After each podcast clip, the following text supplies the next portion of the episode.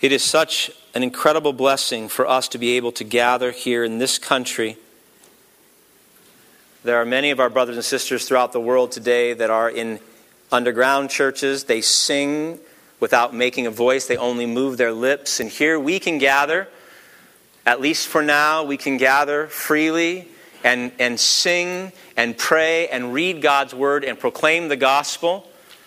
Um, with that simple grace, I pray that when we come here, we realize the incredible blessings that have been poured out on us that we can do this, and we would do it with all of our heart, soul, mind, and strength.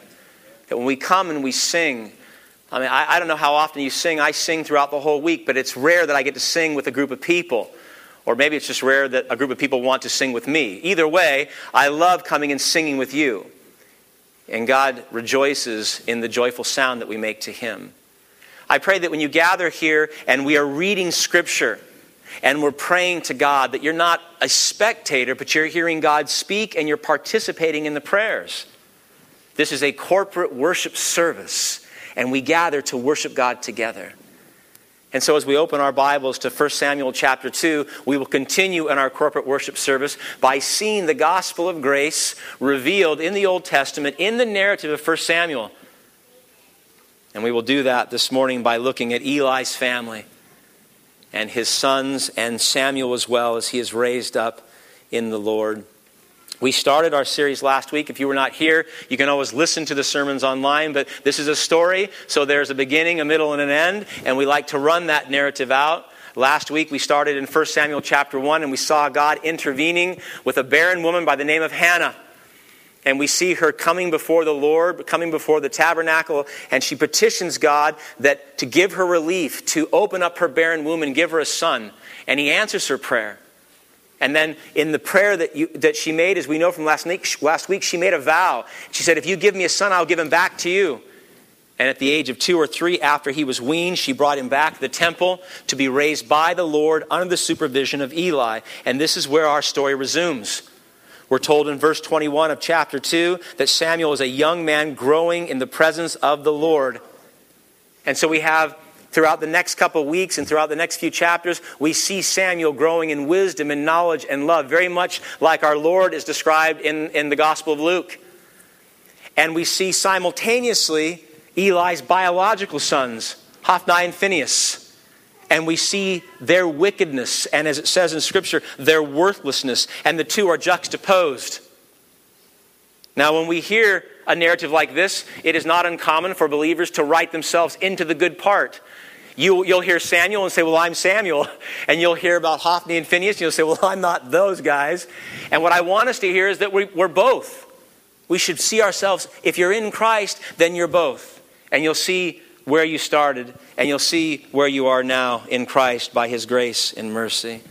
And so let's look at these parallel lives Hophni and Phinehas, and Samuel, and then, of course, Christ, that we might hear the gospel of grace this morning and find our lives as men, women, and children worthy of this calling, living in the power of the gospel of grace. Three things I want to look at this morning one, the fraudulent priesthood the fraudulent priesthood. Number two, a priestless people. And number three, the promised priesthood. I did not plan all the P's, but they're there, so they're there. I don't think like that. They just come out like that sometimes. There's nothing tricky about it. It's not even a mnemonic device to help you remember. Um, it's just what's working for this sermon. So, the fraudulent priesthood. We resume our story with a very disturbing scene. We're at the tabernacle. Um, there's a description of a family that is attempting to worship God in a sacrificial meal. And the priests or the servants of the priests come along and they take the, this three pronged fork in their hand and they stab it into the pot and they take out meat from the sacrificial meal that the worshipers were enjoying as a family before the living God. And this was their act of worship. We're told in verse 14 that all that the fork brought up chapter 2, verse 14, all that the fort brought up, the priest would take for himself. He was stealing, the priests and the servants of the priests were stealing the sacrificial meat that had been given up to God and now being enjoyed by the family in a sacrificial meal after the sacrifice itself.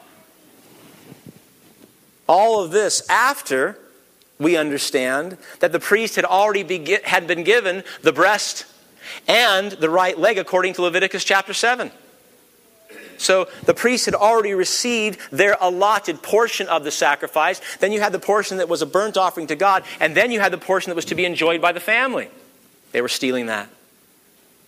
In some cases, we're told that they wouldn't even wait for the fat to be burned off. In Leviticus chapter 3, they were told there's a procedure to this sacrificial practice, one of which was the fat was to be burned off in honor to God.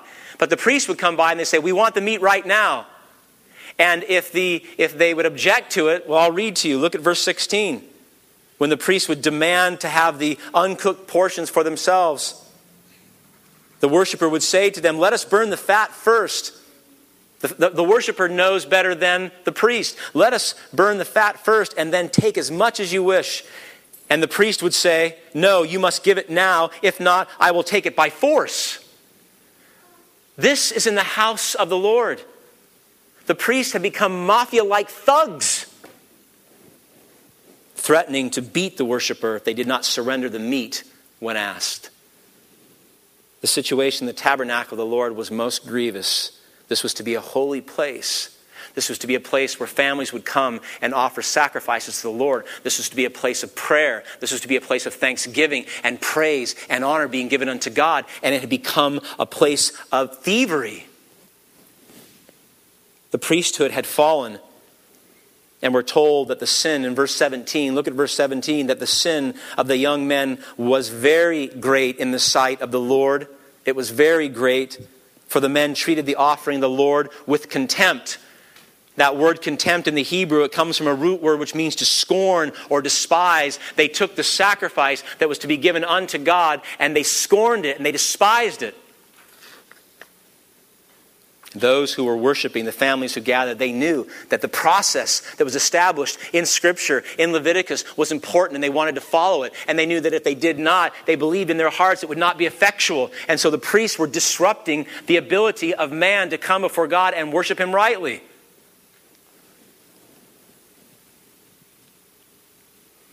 And all of this is so grievous.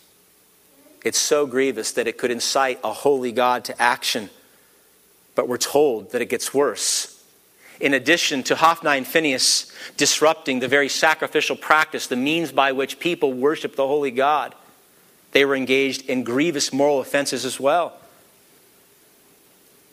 All the people heard that Hophni and Phinehas were engaged in, in sexual relations with the women who were serving in the tabernacle, serving God according to Exodus chapter 38, verse 8. All the people of Israel were talking about what Hophni and Phinehas were doing. Verse 22 of Samuel 2 lying with the women who were serving at the entrance to the tent of the meeting, women that were called by God to come in and to engage in the sacrificial process, to minister at the, at the door of the tabernacle, were being used as sex objects. They were being devoured by Eli's sons.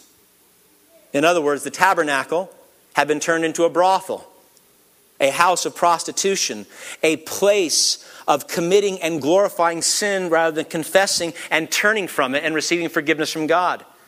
And all of Israel was suffering under the hands of these arrogant, corrupt men who called themselves priests. We're told in 1 Samuel 2:12 that they were worthless and they did not know the Lord. In other words, they were bogus priests. They weren't real priests. They may have had the title, they may have worn the clothes, they may have assumed the authority and engaged in the process, but they did not know God. A priest must know God. The responsibility, the primary responsibility of the priesthood was to intercede before God for man. But how can a priest intercede before God if he doesn't know God? Now, that's different than knowing about God. They knew about God. They knew the laws of God. They even knew that what they were doing was wrong. They understood the sacrificial practice of God, but they did not know God personally. They did not know God as their king, they did not know God as their Savior. They knew about him, but they did not know him. That means they did not worship him. That means they did not submit to him. Now, before we turn in our own self righteousness and are so quick to condemn Hophni and Phinehas, just like many of us were quick to condemn Peninnah last week, before we do that, we must remember, according to the Bible, that we all started in that same condemned place. We all started as false priests, as bogus priests. Because not one of us knew the Lord before God made himself known to us in Christ. We all entered the world not knowing the Lord. Many of us grew up not knowing the Lord, and it was by his grace that he came to us and he revealed himself to us through Christ. And that means, saints, that apart from Christ, apart from the love that God has already poured out on you in Christ, all of us will stand before God as worthless as well. We will be worthless before a holy God, in unable to worship God rightly, unable to do what we were created to do, which was to know God and to love God and to serve God and to worship God now and forever. In fact, in our fallen state, we do just the opposite. If you're in Christ, then you know all too well, you know as well as I do, that before you came to a saving grace in Christ, how you engaged in stealing what was rightly belonged to God time, money, resources, your gifts and your talents, that which belonged to the Lord, which He gave you, which to, which to be ascribed back to Him for His glory, you took that. I took that and I used it for my own glory my own power. If you're in Christ, then you know all too well how often your life was a brothel against God. How often we committed adultery in our mind and with our hands as we prostituted ourselves to idol after idol. You say, Well, I've never, I've never done that physically, but we've done that spiritually. We've committed idolatry and adultery with money and with power and with position in our jobs and with our wives and our husbands and our children, and even within the context of the church, even with the context of ministry. People making idols of things other than God and we sit and we condemn these men, thinking ourselves better, more civilized, more spiritually mature. But the Bible says that deep down we all know. We all know that apart from Christ, we are just like Hophni and we're just like Phinehas. In fact, I go so far as to say, I know myself well enough to say they were better than I. We came into this world not knowing God. We exercise freely by our own choice and our own desire, the sins that abounded in our own heart. Every one of us, apart from Christ, is at enmity with God, living lives that know He exists, but not knowing Him personally as Savior, refusing to submit, submit to His word with all of our heart, mind, soul, and strength. In other words, this is the common problem of mankind. Hophni and Phinehas are not unusual. That is the common problem of mankind not knowing God, rebelling against God. Now, for thousands who have gathered in churches this morning across the world, I believe the lives of Hophni and Phinehas resonate even more deeply. Most people outside the church, if you press them, do you know the God of the Bible personally? Do you know the God of the Bible as Savior? They will say, No, I don't, if you press them. Most people say they know God, but if you press them on the God of Scripture, they will say, I do not know. Most people in the church will say, I do know God, they will say that. But how many within the church, how many people this day will enter the walls of a church this day as they have Sunday after Sunday for years or decades, disguised as priests? Hophni and Phinehas were inside the tabernacle, they were inside the body of God. How many entered a church today disguised as priests, wearing the right clothes, using all the right Christianese? Participating in the ordinances of baptism and the Lord's Supper, engaging in the worship service through prayer and song and the reading of the Word. How many have entered today saying, I am a priest of God, only to leave this holy gathering and even this afternoon go back to a life of willful sin, of unholy living, prostituting ourselves with the idols of the culture. How many of us, how many have gathered today claiming to be priests of God when in actuality they are no different than Hophni and Phinehas? Husbands not loving their wives as Christ loves the church, sacrificially, selflessly. Wives not submitting to their husbands and striving in our culture to be heads of their own house. Dismantling God's ordained plan for the family. How many of us gather today? How many children will gather today claiming Christ and then leave this place in complete rebellion to their parents, submitting themselves to the culture?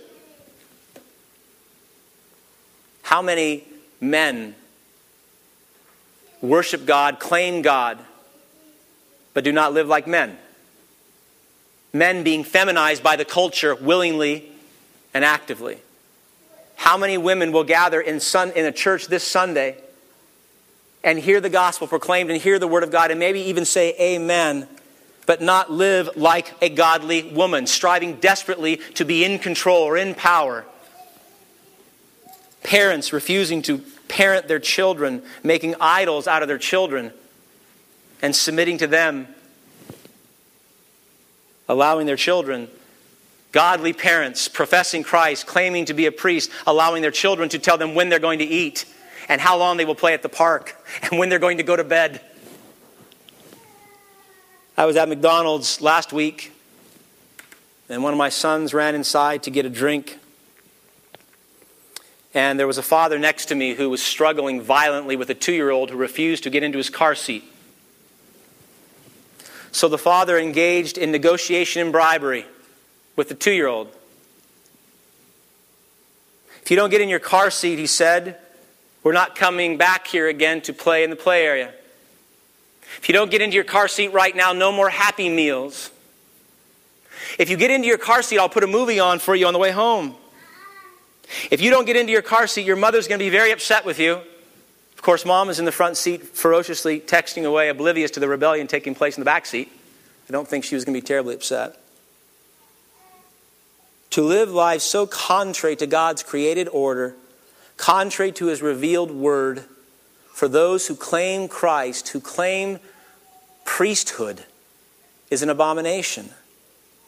And for the professing Christian who says, I know Christ, I love Christ, I go to church faithfully, to leave this place and willfully and consciously live an habitual, unholy life, well, we looked at that in 1 John lives of willful disobedience, not being receptive to teaching, not being receptive to rebuke or correction or training in righteousness, then we're no different than Hophni and Phinehas. We're faking it too. We can't claim, well, we were here from 10:30 to noon. We can't make that claim and therefore God calls us to holy living. Sunday morning, Monday morning, Monday night, How often do we read a passage like this and we think of the Hophni and Phinehas as those outside the church walls, and yet they were inside the church? Some of you will say, well, this is a hard thing to hear. This is not my teaching. This is what the Bible says. Jesus said in Matthew chapter 7.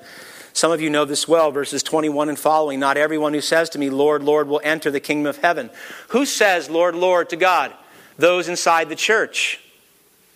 Not everyone who says to me, Lord, Lord, will enter the kingdom of heaven, but the one who does the will of my Father who is in heaven.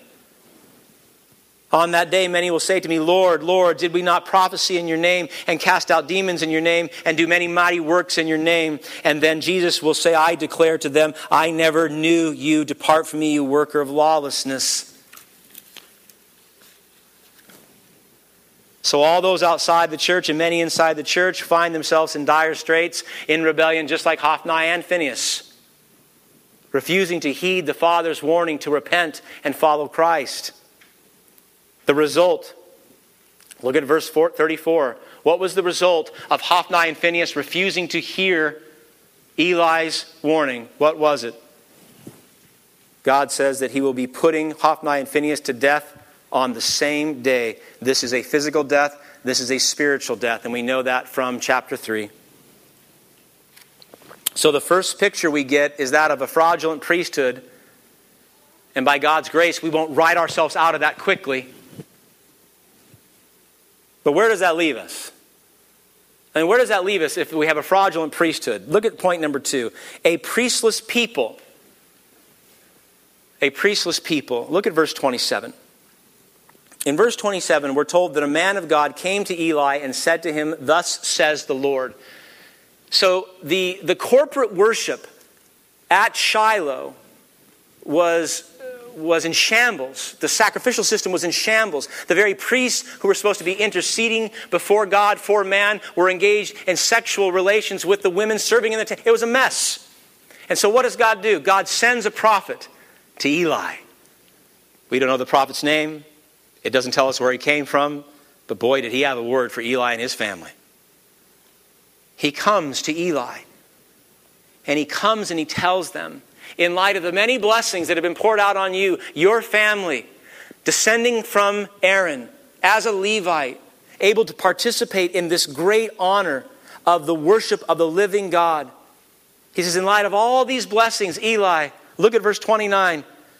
Why then do you scorn my sacrifices and my offerings that I commanded for my dwelling, and honor your sons above me? By fattening yourselves on the choicest parts of every offering of my people, Israel. God comes to Eli and he says, You know, Eli, in light of what I have done for you, in light of what you have enjoyed as a family, in the great Levitical priesthood, descending from Aaron, and this is what you're going to do. This is how you're going to treat my sacrificial process. This is how you're going to treat those coming to worship me in spirit and truth. And here we have the central charge against Eli and his family participation and negligence. And I want us to look at Eli. Eli may not have been complicit in actually taking the meat. Eli may not have gone around and stuck his three pronged fork into the pot and drawing out meat for himself, but he did eat it. He enjoyed it. Look at verse 29. God, the prophet says, fattening yourselves. Eli's included in this. He didn't say your sons were fattening themselves. He says, fattening yourselves on the choicest parts of every offering of my people. In other words, Eli was telling his sons to stop. This is not right. And then he said, Well, what do you got? Now, don't take the meat, but, well, what kind of meat do you have? And he would eat from the same stolen meat that his sons were eating. In other words, he'd become a hypocrite before God and before his own sons. Years ago, there was a brother in Christ that was struggling with his wife uh, attending church, being part of the body. She was a member as well, and um, he would encourage her, he would admonish her, and he'd say, Listen, it is, it is right for us to be an active, vibrant member of the local body. And he'd bring, you know, Hebrews 10 25, he said, It's not right to forsake the gathering of the saints. And he'd bring her the word of God, and he'd pray for her, and she, she just struggled coming, struggled being a part. And then he started down that path. And it was sporadic at first, a Sunday here, a Sunday there, then every other Sunday, and then two or three Sundays in a row. And then he started. And yet he was still trying to tell his wife it's wrong to forsake the gathering of the saints, and he himself was forsaking the gathering of the saints. He became a hypocrite.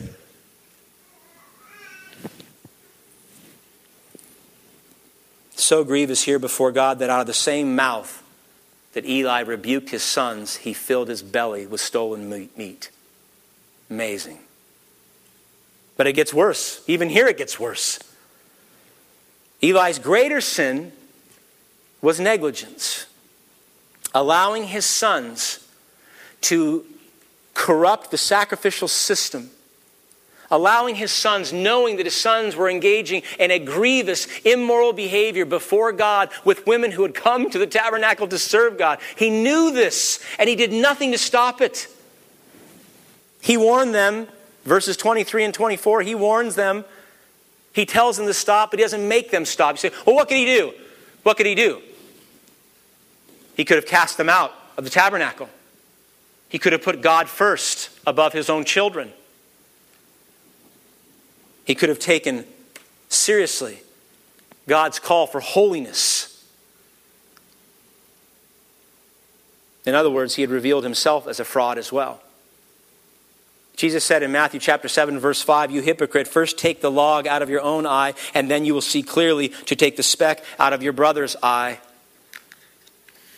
As high priest, he took no action to stop his sons from their wickedness. He was being a respecter of man rather than honoring God first. He put family blood. Now listen, saints, we are not exempt from this. He put family first, not God.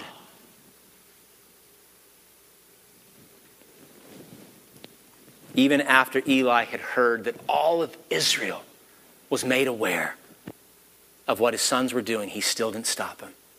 I mean, you think the shame would have been enough that all of Israel now knew what his sons were doing for him to put a stop to it, but still, he was going to be a respecter of his children. He allowed their sins before God and man to continue, and that's why God said to him through the prophet in verse 29 You honor your sons above me.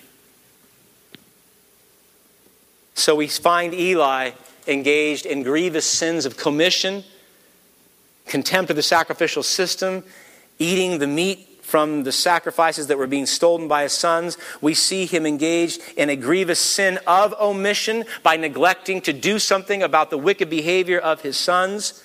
And the worst part here is the Bible doesn't tell us, but we understand that he did know God. It says of Hophni and Phinehas, he did, they didn't know God. But if, if Eli did know God and understood this, then he, he was culpable for even greater sin because he knew what they were doing was wrong and he should have stopped them. Instead, he became very much like the father that we heard at McDonald's. No different. Older men, yes, not trying to put a child in a car seat. You can almost hear Eli saying, Hophni, if you don't stop taking that meat out of the pots of those people trying to worship God, I'm going to take away your incense. That's the second time I've told you. Phinehas, if you don't stop immediately taking that meat before they burn off that fat, I'm taking away your priestly robe. Hophni, this is the last time, this is the last time I'm warning you. You leave those women alone, or else. And then you could hear the response, or else what, Dad? Or else what? Because you've told us this before and you've done nothing. You've been aware of it and you've done nothing. All of Israel knows about it and you've done nothing. What are you going to do now, Dad? Parents with children, grandparents with grandchildren, wives with husbands, husbands with wives, brothers and sisters in Christ, listen with all your ears, please. We are not exempt from sins of omission. Sins against the living God that we engage in by simply doing nothing, by saying nothing, by being nice to people. I'm not saying not to be nice to people, but if you are nice to people in the midst of known sin, and you do not love a brother or sister, a husband or wife, or a child to the cross of Christ, then you're hating them. We, we say things like, Well, I don't want to interfere. I don't want to hurt someone's feelings. I don't want to make an enemy. And what we're really saying is we want everybody to like us. We want to be at peace with everyone, even at the expense of righteousness. Dale Davis writes this in his commentary. It's pointed. He says, How easy it is to practice a gutless compassion that never wants to offend anyone, that equates niceness with love and thereby ignores God's law and essentially despises his holiness. Listen to this. He says, We do not necessarily seek God's honor when we spare human feelings. We do not necessarily seek God's honor when we spare human feelings. My beloved, God hates cowardice in his kingdom. As much as he hates the sin that we ought to be addressing, it's not loving if you remain silent in, in the presence of known sin. That's not love for your brother. That's hatred for your brother. That's not love for a sister. That's self love. And this is so pervasive in the culture, so pervasive. I don't even want to talk about it. You just look and you see things that we know that are wrong. People just remain silent or they actually condone it. But it's equally, it's equally pervasive in the church today, where psychobabble terms, pseudo pseudo Christian psychology has made an absolute mess of things where we used to take the Bible and we'd identify a sin. And the Bible would say, repent of that sin and turn. And we'd instruct someone on how to do that. And we bring the Word of God to that person on how to do it. We'd call them to it with great urgency. Repent. And then that person would repent and they would turn from the sin and they would receive the glorious blessings of mercy and grace that would come from the cross of Christ. And we would then be witness to that, of God forgiving them and enabling them to turn and being filled with His grace. And we'd see that. And now, now, sin has been, has been placated and we attach terms to it And they are they're ridiculous terms. We, we call sin habitual dysfunction, clinical depression, delayed adolescence, unconscious motivation, blah, blah, blah. Where's the mutual accountability? Where is it? Where is the striving together in righteousness? Where is the brother and sister coming along? Where is the parent to the child saying, That's not delayed adolescence, son, that's sin? The Bible says that's sin. Repent and turn from it.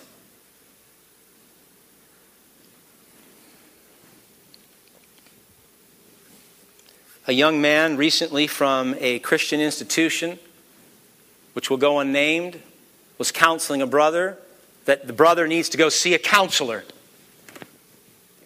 And the brother said, You know, so and so says I need to go see a counselor. I said, This, this is from your brother who graduated from a Christian institution in Bible. So why didn't your brother just open the Bible? Why don't we just open the Bible?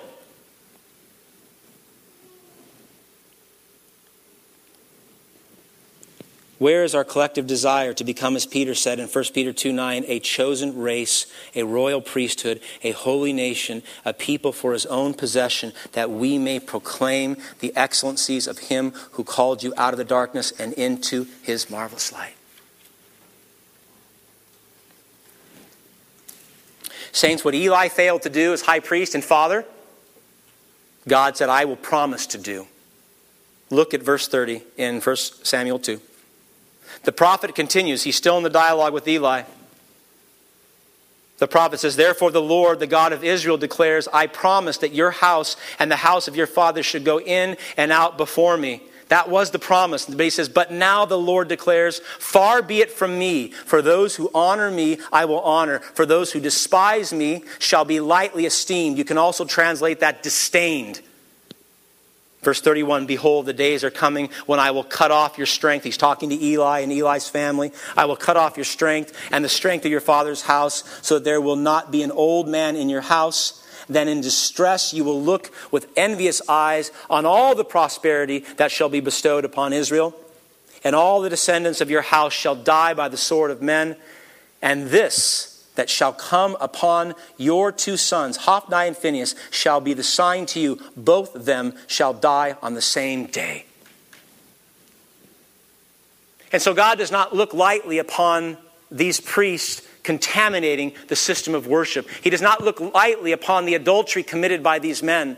He does not look lightly upon Eli's sin of omission by knowing it's wrong, by knowing God and doing nothing. He brings judgment and grace. He brings judgment upon Eli and Eli's family, and he brings grace to protect the people of Israel from being utterly destroyed by the sin. It's so glorious. God is essentially saying if Hophni and Phinehas threaten to destroy my people, I will destroy them because he is God. In other words, we have judgment that is commingled with mercy and grace in this great prophetic utterance to Eli. So, where does that leave us? We have a bogus priesthood, and now we have a priestless people. But we know that cannot be the case. We know that we are part of that bogus priesthood, and therefore we know how desperately we need a faithful priest. We need someone who will intercede before a holy God on our behalf. We know that. Without a priest, we're hopeless. Look at verse 25 in chapter 2 in, in the midst of Eli's rebuke of his son, sons, he asks a most compelling question. Look at what he says in verse 25. Eli says, If someone sins against a man, God will mediate for him. But if someone sins against God, someone sins against the Lord, who can intercede? And he's saying, if, if man sins against man, God provides a mediator, he provides a judge to resolve that. But if if man sins against God, who can intercede? It's the consummate question. If we've sinned against a holy God, who will intercede for us? And if there is no more priesthood, what hope is there for man? God is a jealous God. He is jealous for his glory and he's jealous for his holiness, and he will punish every single sin. And you say, well, then how will anyone survive? Because I am a sinner. What are we to do when we realize, as David said in Psalm 50, 51, verse 4, against you and you only have I sinned and done what is evil in your sight? What do we do when we realize that every sin is vertical first? Every sin goes against God first. And therefore, we need someone to intercede on our behalf for the sins we've committed against a holy God. Who can intercede for us? Will anyone intercede for us, or we, will we end up like Eli's house? Look at verse 11 and following. In Samuel chapter 3. Look at chapter 3, verses 11 and following. What was the, what was the end of Eli's house? Verse 11 and following, chapter 3. Then the Lord said to Samuel, so the Lord is dialoguing with Samuel. Behold, I'm about to do a thing in Israel at which the two ears of everyone who hears it will tingle. On that day I will fulfill against Eli all that I have spoken concerning his house from beginning to end, and I declare to him that I am about to punish his house forever for the iniquity that he knew, because his sons were blaspheming God and he did not restrain them.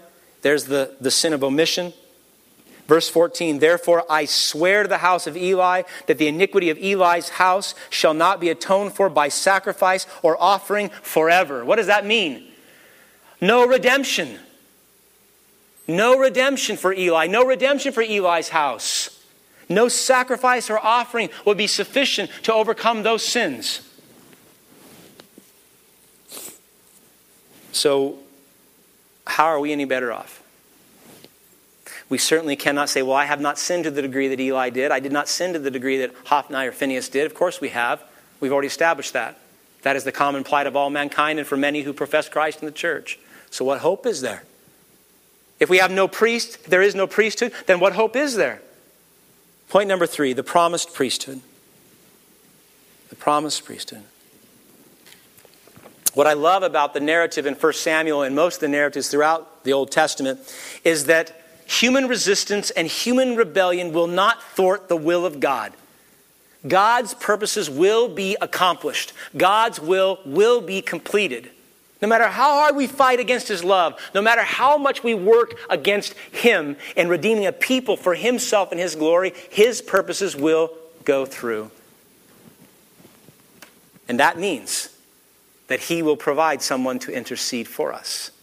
That means that he will, through this great intercessor, make for himself a people, a holy priesthood of believers that will bring him honor and glory now and forever. That means that this state of Hophni and Phinehas and Eli and the, the fact that they will have no means of redemption does not stand for those in Christ today. That means there's great hope in this. Eli's sons are going to be killed by God in the same day. He says that's how you'll know this prophecy was real. His family priest line will be cut off. They will not live to be very old. Longevity will be taken away, and they're going to starve. But in the midst of this, God says, I'm going to do a great work, and I'm going to make my, for myself a faithful priest and a faithful priesthood. Look at verse 20, 35, 1 Samuel 2.35. God says through his prophet, I will raise up for myself, this is God talking, I will raise up for myself a faithful priest who shall do according to what is in my heart and in my mind. And I will build him a sure house, and he shall go in and out before my anointed forever. Now, the quick, easy interpretation of this people say, well, that's Samuel. That's Samuel that he's talking about. Unlikely, but it, it can be but it's unlikely. Um, if you know 1 Kings chapter 2, we're told that Zadok would be the contemporary fulfillment of this particular prophecy. Zadok was the priest under David who became the high priest under Solomon. Remember this? Are you with me? When he, he took down Abiathar, which Abiathar was the last line in the priestly line of, of um, Eli. In fact, I'll, I'll read to you here in 1 Kings chapter 2 verse 27 it says the word of the Lord that he had spoken concerning the house of Eli in Shiloh had been fulfilled. Abiathar was taken out of office. And then Solomon took Zadok and made him high priest. In fact, he was the first high priest to serve in the first temple. And we see that his line goes all the way through Jehozadak at the fall of of Judah in 586 to the Babylonians. And then, well, you know this from Zechariah, who came back and served as priest in Zechariah. Same line, it was Joshua. Right? And then Joshua goes all the way down to the, to the Sadducees. The Sadducees were known as, uh, as Zadokites. So they were from the same line. But there's a problem. Because when the temple was destroyed, the sacrificial practice was destroyed, and the priesthood stopped, at least during the Babylonian captivity. So it didn't go on forever. He said, Well, but at least it was restored, right? Yes, but then what happened? It was restored, and then again, it was destroyed in 70 AD when the temple was destroyed. In other words, this promise of a priest forever did not last according to the line of Zadok. We need the foreverness of this prophecy if there's any hope for us. We can't have a high priest that, that dies with the destruction of the temple and that line end. We need a high priest now and forever. Look back at verse 35. God said, I will raise up for myself a faithful priest who shall do according to what is in my heart and in my mind, and I will build him a sure house, and he shall go in and out before my anointed forever. I do believe this prophecy, in the contemporary sense, was speaking to Zadok, but the ultimate fulfillment of this prophecy is in Christ and the church. Where Eli failed, Jesus Christ would succeed in becoming the faithful priest of God. We know this in, from the book of Hebrews. In Hebrews chapter 8, verses 1 and 2, we're told this that we, the church, have such a high priest who sat down at the right hand of the throne of the majesty in heaven and who serves in the sanctuary, the true tabernacle set up by the Lord. Jesus Christ fulfilled the role that Eli failed. Where Hophni and Phinehas failed, God would make for himself a priesthood of believers who would serve him faithfully all his days.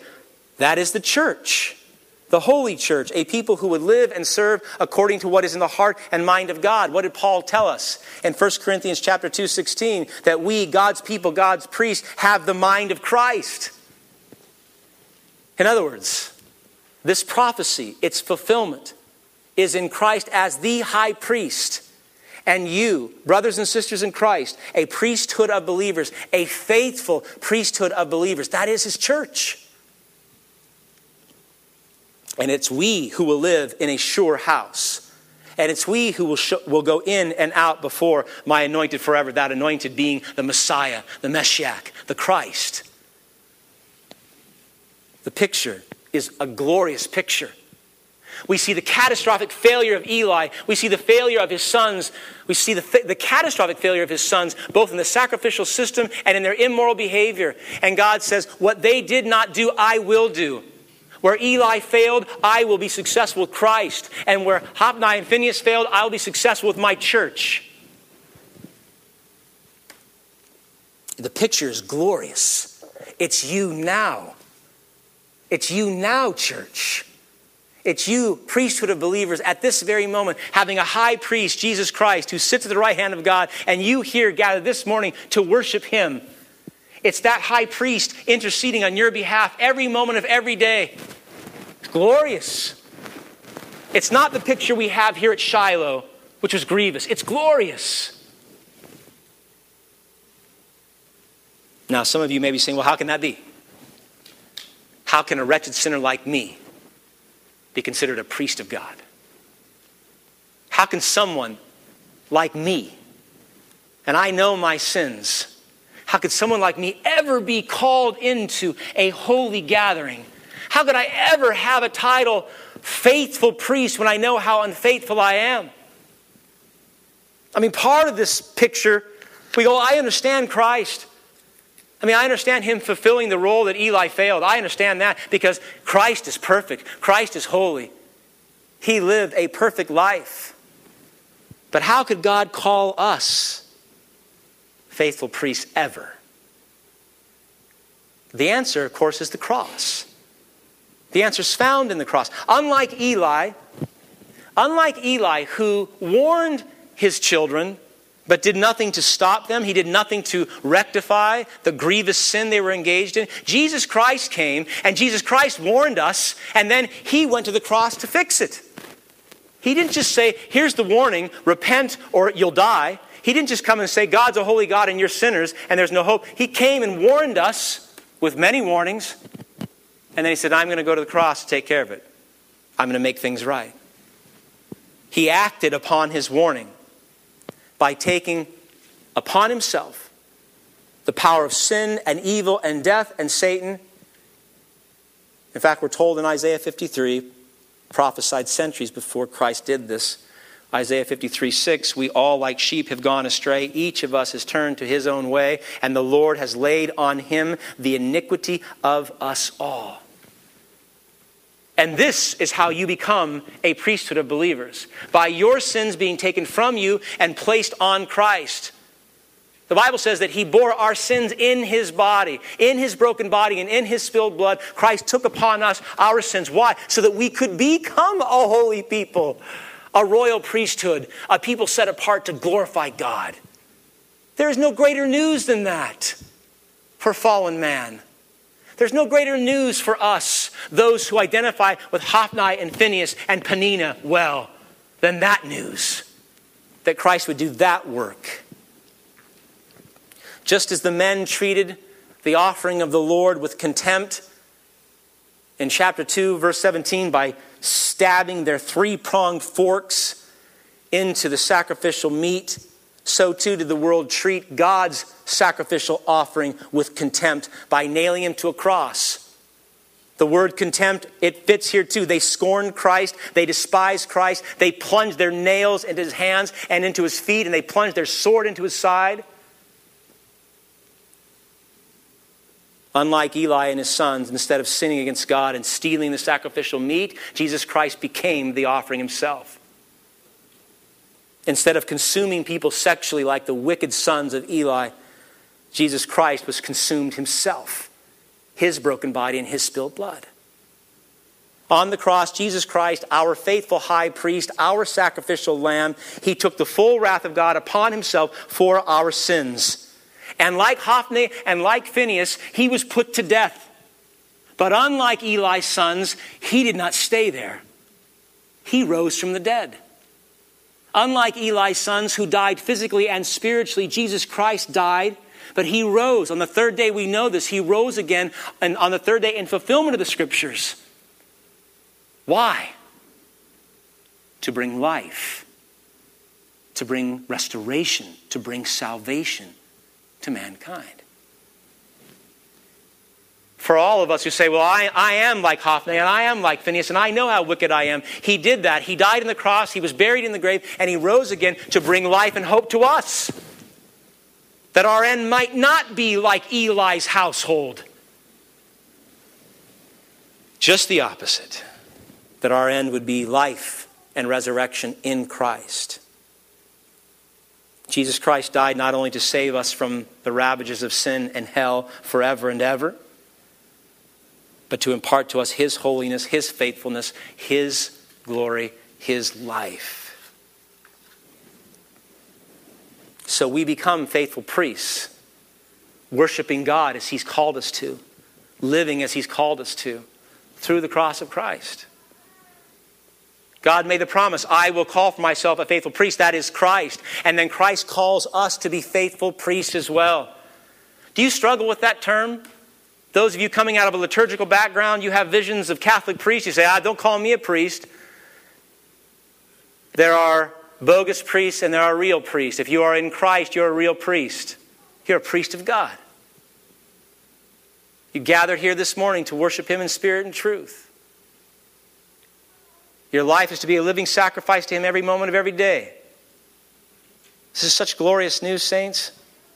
Jesus Christ serving as our high priest and dying as our sacrificial lamb to save sinners like you and me, to make us into a faith, faithful priesthood who would worship and honor God forever. It's glorious.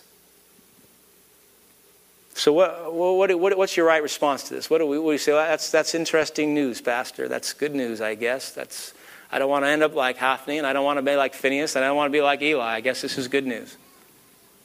What do we do with this extraordinary news? What do we do with knowing that we have been enabled by Christ to live in a sure house forever and go in and out before the anointed one forever? in the presence of a holy God, in God's house, and then in the presence of the anointed one, Jesus Christ the Savior, forever and ever. What do you do with this fantastic news? I'll give you a few and we'll close. One, a right fear of the Lord. This should bring about a right fear of God. Hophni and Phinehas did not fear the Lord. They entered into his tabernacle and they engaged in a most holy sacrificial system with contempt. They hated God. There was no fear of any kind. There was no fear of consequence. There wasn't even a fear of the people of Israel when they found out what they were doing. They continued in their immorality. Their end, their house is hell. Their torment unceasing. Why? There was no fear of God before their eyes. So, one, this should elicit a right fear of the Lord.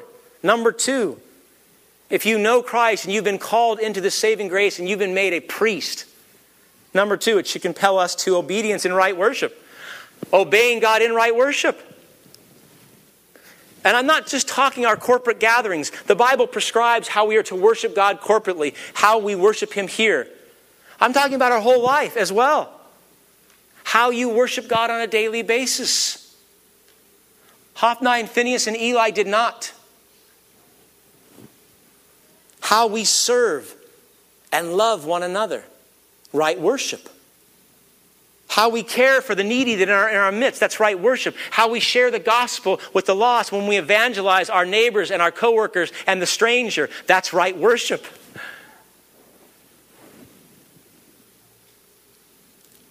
how we take seriously our Lord when he said in Matthew 4 4, man does not live upon bread alone, but every word that proceeds from the mouth of God. That's right worship. Saints, one thing I've noticed over the years is that you can go to church and you can be part of a Bible study and you can gather corporately and can pray, but if you're not faithfully reading and consuming God's Word on a regular basis, you're going to be lost. I've seen more people come into this church and do the corporate routine, but they don't read their Bible, they don't pray, they're not going to Christ, and then Christ has come and boom, they're gone. Why? They're not feeding upon the Word of God. Christ says here, feed upon every word that proceeds from the mouth of God. I dare say that many of say, I don't even know what every word is. I've never read the whole Bible. So how can I feed on that which I do not know? And how can I know that which I do not eat? And how am I expected to grow in Christ if I'm not eating His words? There's a reason that when we do communion, we take the body that represents Christ and we eat it. And we take the juice that represents His blood and we drink it. Christ said, You must eat my flesh and drink my blood. Why? We must consume God's word daily real fellowship with God by hearing Him talk to us daily. I have the great privilege of reading God's Word for many hours a day, and it's never enough. I never think, I never say to myself, well, you know, you, you've eaten enough. That's enough. No more. Never. I don't think for 10,000 lives could I not be satisfied. Could you not be satisfied on the Word of God to hear God speak to you and to be nourished by that? Is there anybody here who would say, I am satisfied? I, I, know everything I need to know. I've heard everything God needs to say. He need not talk to me anymore. Would anybody say that? No one would say that. And if you say it, that means you don't know. Right worship daily of God. Saints, if you do not read your Bible faithfully every day, and I'm not talking in a religious sense because many do, I'm talking about in a disciplined sense feeding on the Word of God. If you don't, talk to me or one of the elders. Talk to a brother and sister in Christ. If you need help doing that, we can help. If you don't have a Bible, we'll give you one. We pine away because we don't have God speaking to us. We struggle being faithful priests of God because it's not His Word that guides and directs our steps. So, third, I want to give you another one here that the work of Christ and grace that flows from the cross should produce in us a first love for God. A first love for God. Eli's most catastrophic sin of omission is that he loved his sons over God. He put his sons above his love for God. Saints, we love God because he first loved us. Your love for God must be first and foremost in everything. If you want to love husbands, you want to love your wives more, love God more. Wives, you want to love your husbands more, love God more, love Him most. You want to be a better parent, love God most. He must be first. He cannot be co captain of your heart, He must be sole propri- proprietor of your heart. And then you can love, and then you can serve, and then you can worship. But if, if you are not loving God first, then you're loving something else first. And whatever that something else, it's an idol. It's an idol. The last thing, and we'll close on this, that if there's a, if there's a right fear of God, if there's a right obedience and worship of God, if there's a right love for God first, then we will love one another rightly. We will love one another as God has commanded us. That means we won't steal from each other. You're not going to come into my house and try to take meat out of my freezer. You're not going to steal my time and steal my. You're not going to come and take things from me. Why? Because you love me.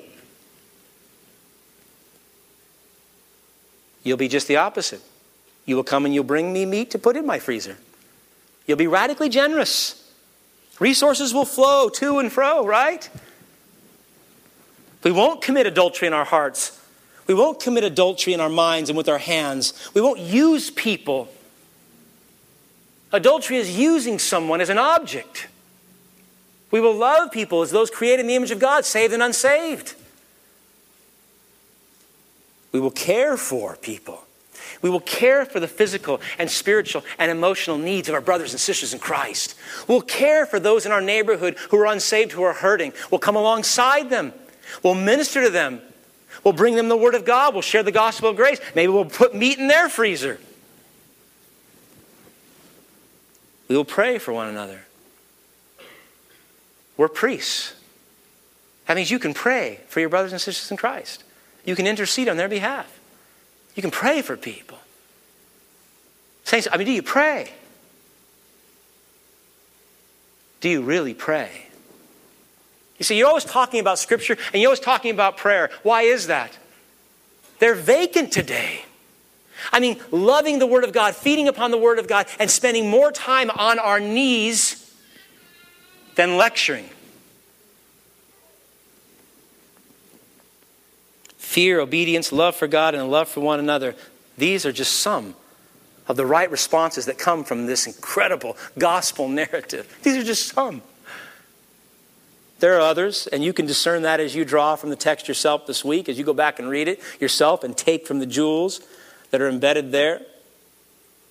The right response to this narrative, the right response of God engaging Eli and Hophni and Phinehas is not one of despair. Oh, it's not.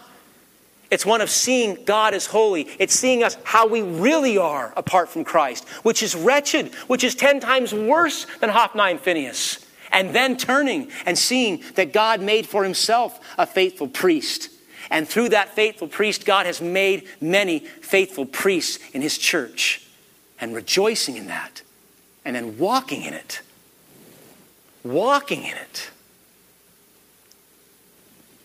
Glorious power of the gospel of Jesus Christ to turn wicked men and wicked women like you and me into priests.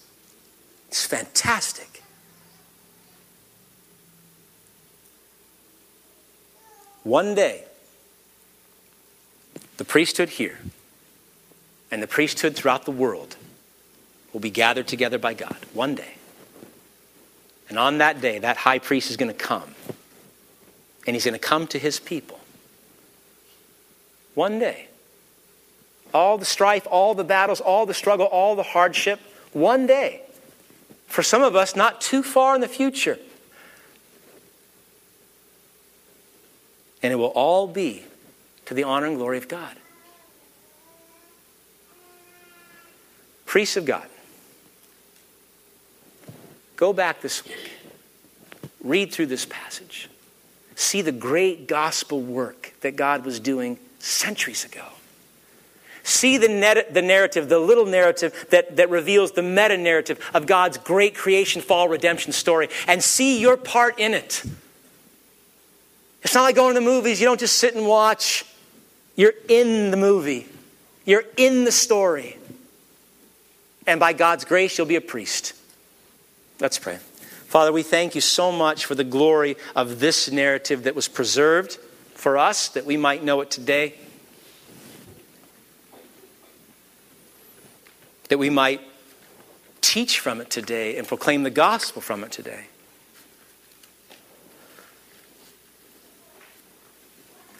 Holy Father, I pray that if there's anyone here who does not see themselves as an Eli or a Hophni or Phinehas, that they do not see themselves as being so wretched they need a Savior, I pray that you would be gracious with them this hour, that you would reveal your infinite holiness, you would reveal the depth of their sin, and in so doing, cause them to repent and believe and follow Christ this very hour.